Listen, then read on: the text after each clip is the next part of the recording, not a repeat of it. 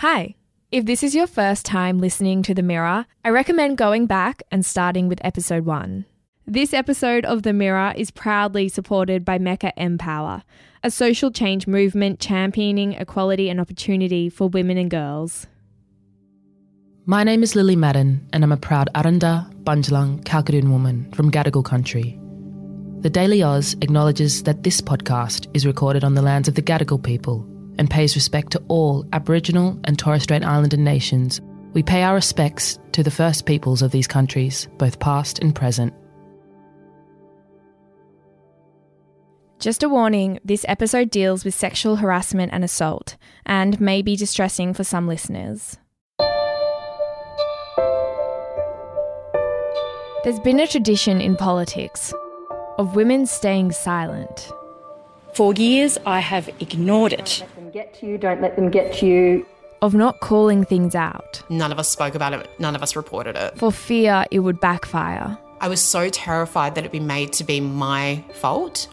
But the last few years, something shifted. I'm absolutely over it. And from here on in, when it happens, I'm calling it out. Women working across Australian parliaments, at local, state, and federal levels, in varying positions of power, have come forward with their stories. Two women who claim they were sexually assaulted while working for Liberal politicians have blasted the party's Breaking news culture. this hour surrounding the Melbourne Lord Mayor. He has Female Labor staffers sharing their stories in a private Facebook group, oh including allegations of He's a man who groped me and tried to stick his tongue down my throat. know what misogyny looks like in modern Australia. From the Daily Aus, I'm Billi FitzSimons. This is The Mirror. It is a great honour to be standing here today, not just in this remarkable place that is the Senate, but at a time when the. I'm Sarah Hanson Young. I'm a senator from South Australia. Sarah Hanson Young was elected to Parliament in 2007 at the age of 25. And this is a responsibility I relish and which I take great pride.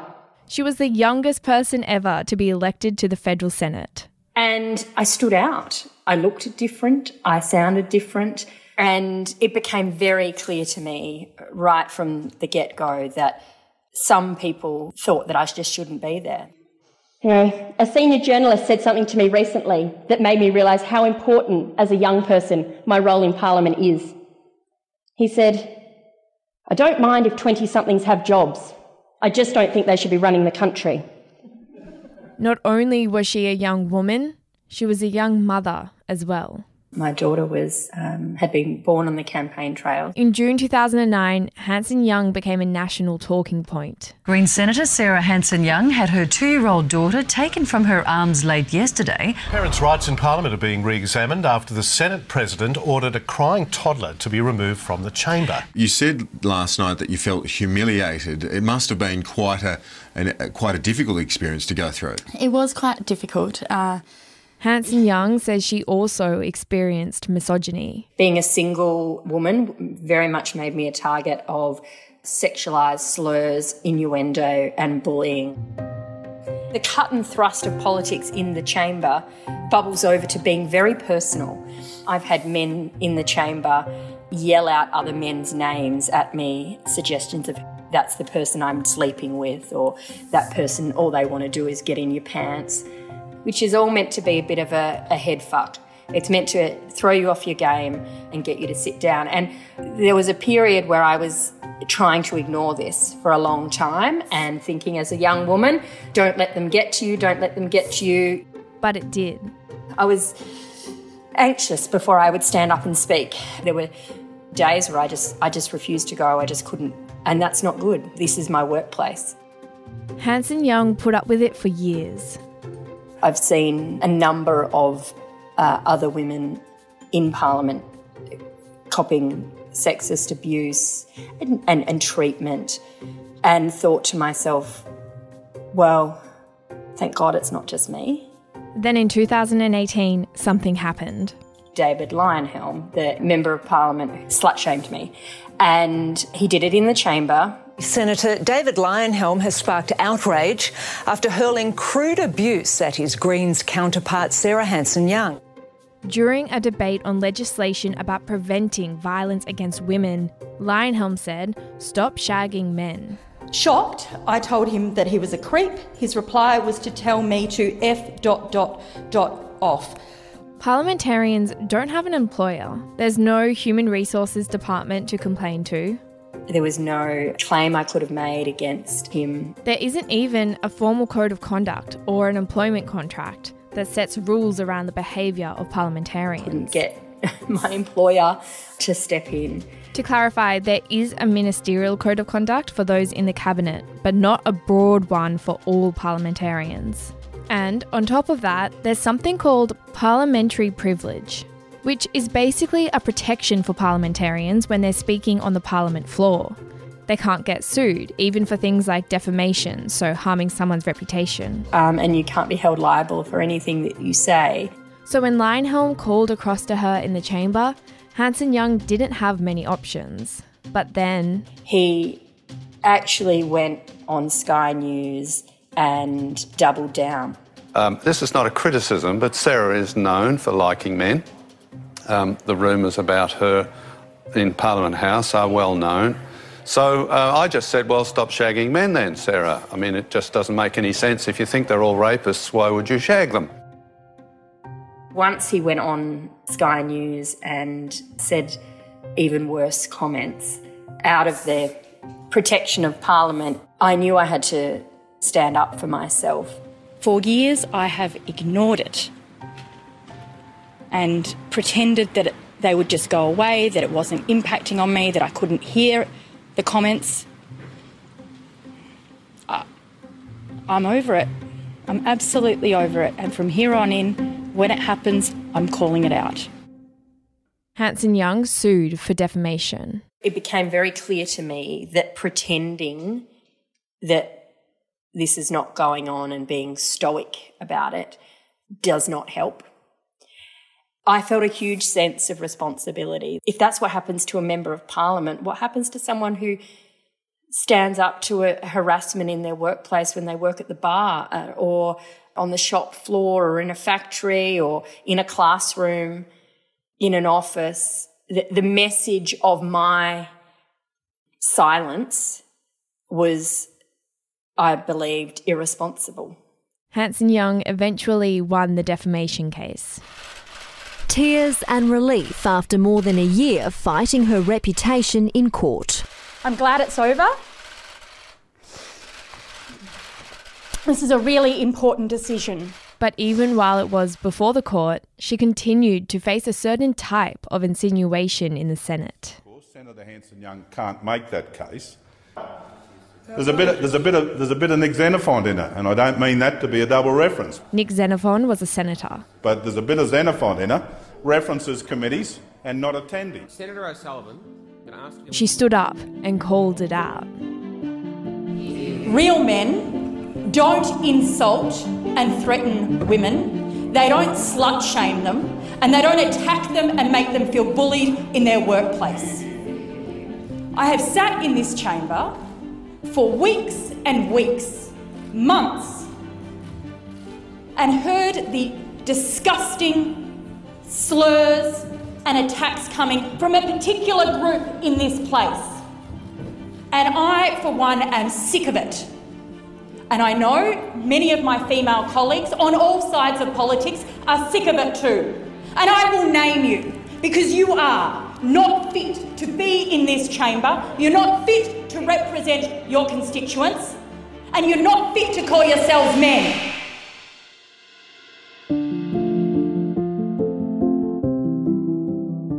Up to this point, we're focused on the stories of politicians.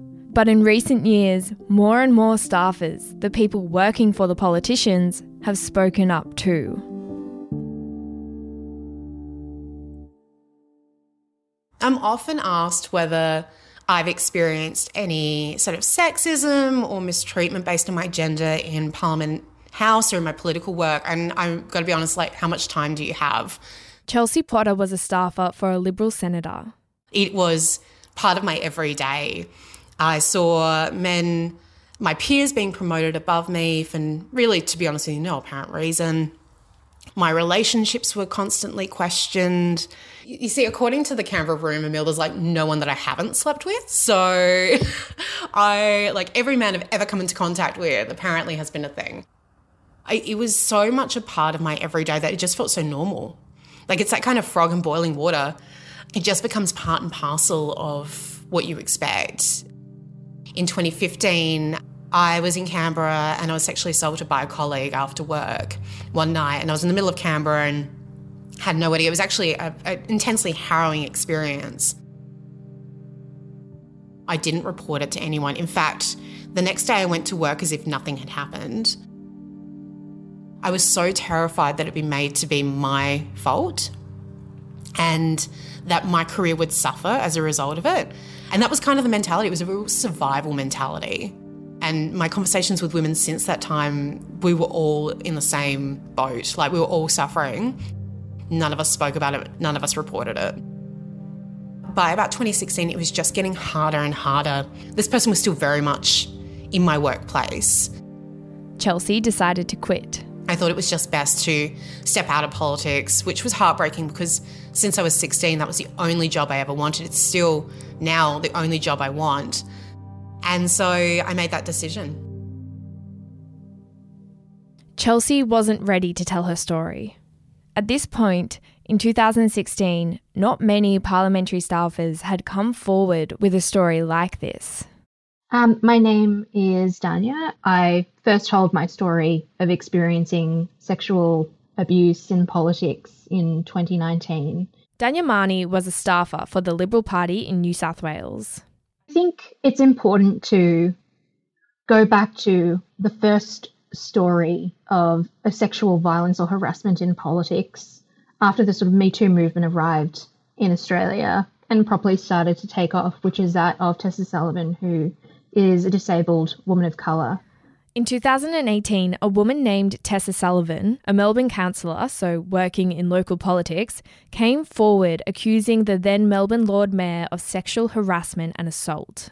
And we have breaking news this hour surrounding the Melbourne Lord Mayor. He has just a short time ago announced he'll be taking leave over unspecified allegations that have been levelled against him today. The actual. Specific- she told her story of just very, very ongoing harassment that she experienced in a council context. Melbourne's Lord Mayor is denying several serious allegations of misconduct. Now, she's claimed that the Lord Mayor has made several inappropriate comments to her, but also she's claiming there was one incident where he's groped her breast, which would be indecent assault. Now, he has vehemently denied all of these allegations. He's apparently been and quite shocked. seeing her go through that and seeing that for once we were also actually talking about experiences of a woman of colour and that she was being afforded some sort of a platform was really heartening. However, it's also important to say that she was torn to pieces by the media. Tessa Sullivan has expressed her frustration at media reporting of the alleged incident, using the social She was even the subject of a Media Watch episode regarding all of the issues.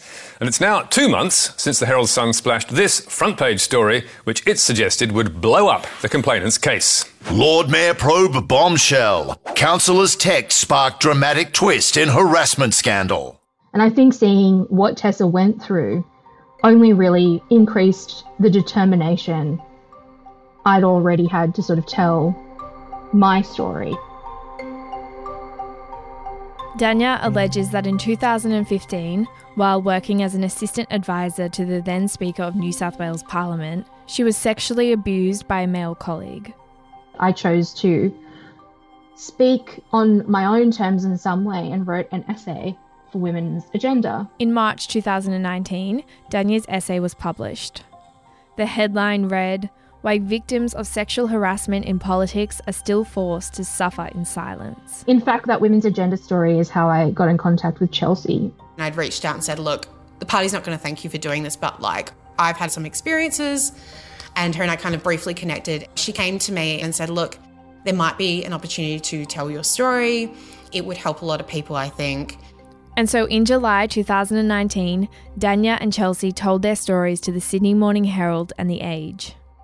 Two women who claim they were sexually assaulted while working for Liberal politicians have blasted the party's culture. Chelsea Potter, who worked for a federal minister, alleges a colleague sexually assaulted her in Canberra in 2015. Dhanya Mani has come forward alleging a New South Wales Liberal staff had sexually assaulted her at her Sydney home in 2015. A man who I didn't want to be in my home came to my home uninvited and was on top of me. Miss Mani says colleagues cautioned her about coming forward. You'll be told that it's your fault and you'll be seen as untrustworthy. And what's the response been like since you've gone public from within your party? The silence has been deafening.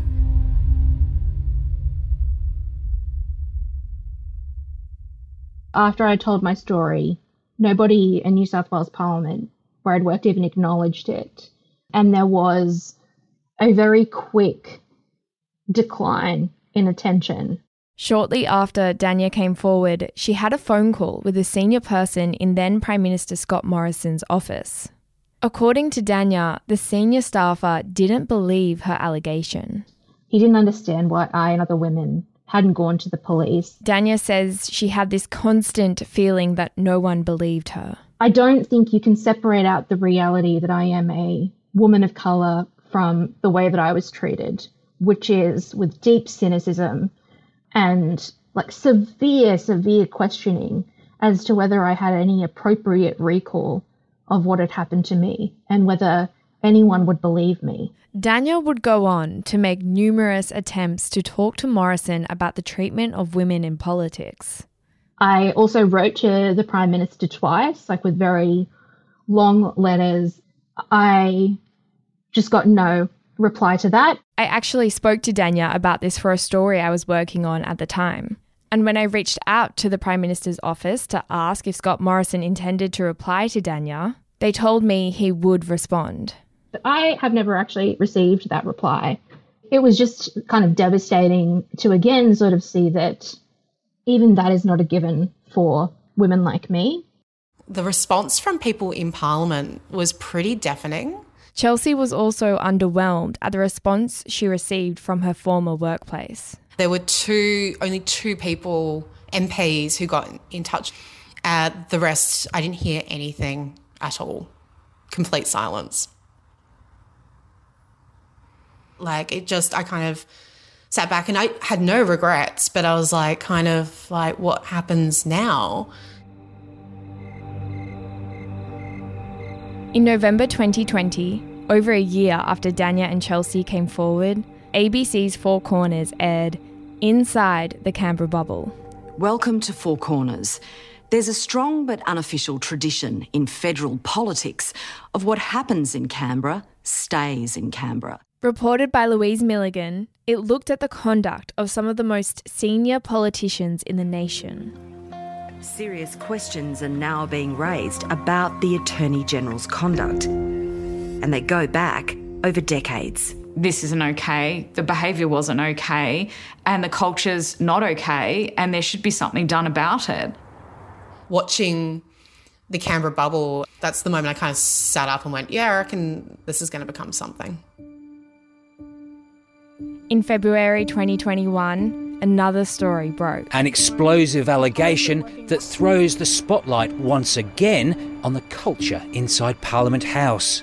A woman named Brittany Higgins alleged she was raped by a male colleague in Parliament House in 2019. Brittany Higgins alleges what happened inside one night was horrific. She was working for a federal minister at the time. Former Liberal staffer Brittany Higgins says she was raped by a colleague in the early hours of March 23, 2019. The man at the centre of the allegations denies all wrongdoing. The case is currently before the courts, so we won't go into much detail of her allegation. But the political response to her allegation is important to talk about.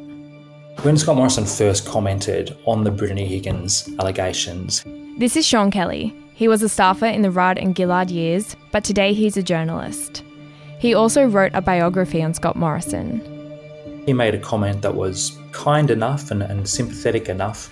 My government takes all such matters, uh, all matters of workplace safety, very, very seriously.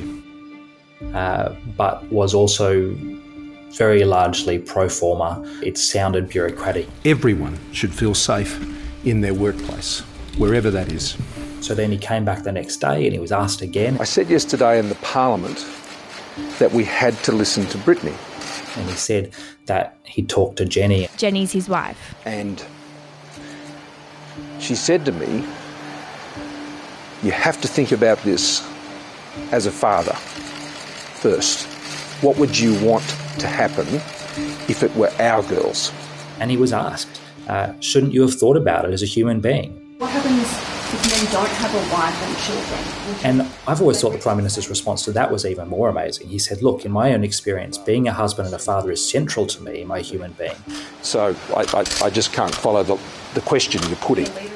That to me seems like a radical admission of being uh, not able to empathise with, with almost anybody. Morrison was under pressure, but it wasn't just the coalition coming under fire. Female Labor staffers sharing their stories in a private Facebook group. As the cultural concerns that have challenged the Liberals for the last month now confront Labor. I'm going to read out a couple. Quote, he's a man who calls his female colleague a pig dog when she disagrees with him. Quote, he's a man who says he'd never sleep with a woman without a thigh gap. And quote, he's a man who, some 40 years my senior, groped me and tried to stick his tongue down my throat in a lift at work. More and more stories of harassment and assault within parliaments were coming to light. And from the individual stories, women standing up one by one and speaking out, a movement was born. I felt that explosion of frustration. Next week on The Mirror. There's no avoiding this rising tide of fury. When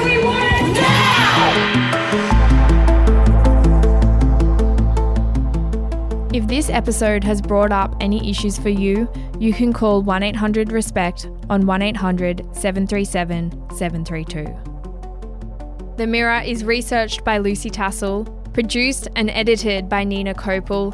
I'm Billi FitzSimons, and we've loved working on the Mirror podcast. If you're loving listening, we'd really like to hear about it. You can give us a rating and review wherever you do your podcast listening, and you can also share it on your Instagram story and tag us. We'll be back next week with the fourth and final episode of The Mirror. See you then.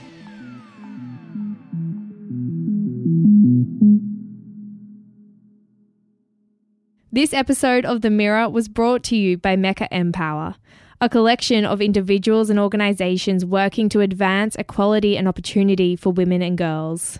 Empower is partnering with many remarkable organisations working to educate, elevate, and empower women and girls. From First Australians Capital, amplifying the success of First Nations women led businesses, to the Skyline Education Foundation, working to support high ability girls who face social and economic barriers in Victoria, Empower is here to make a difference. Find out more at empower.mecca.com.au.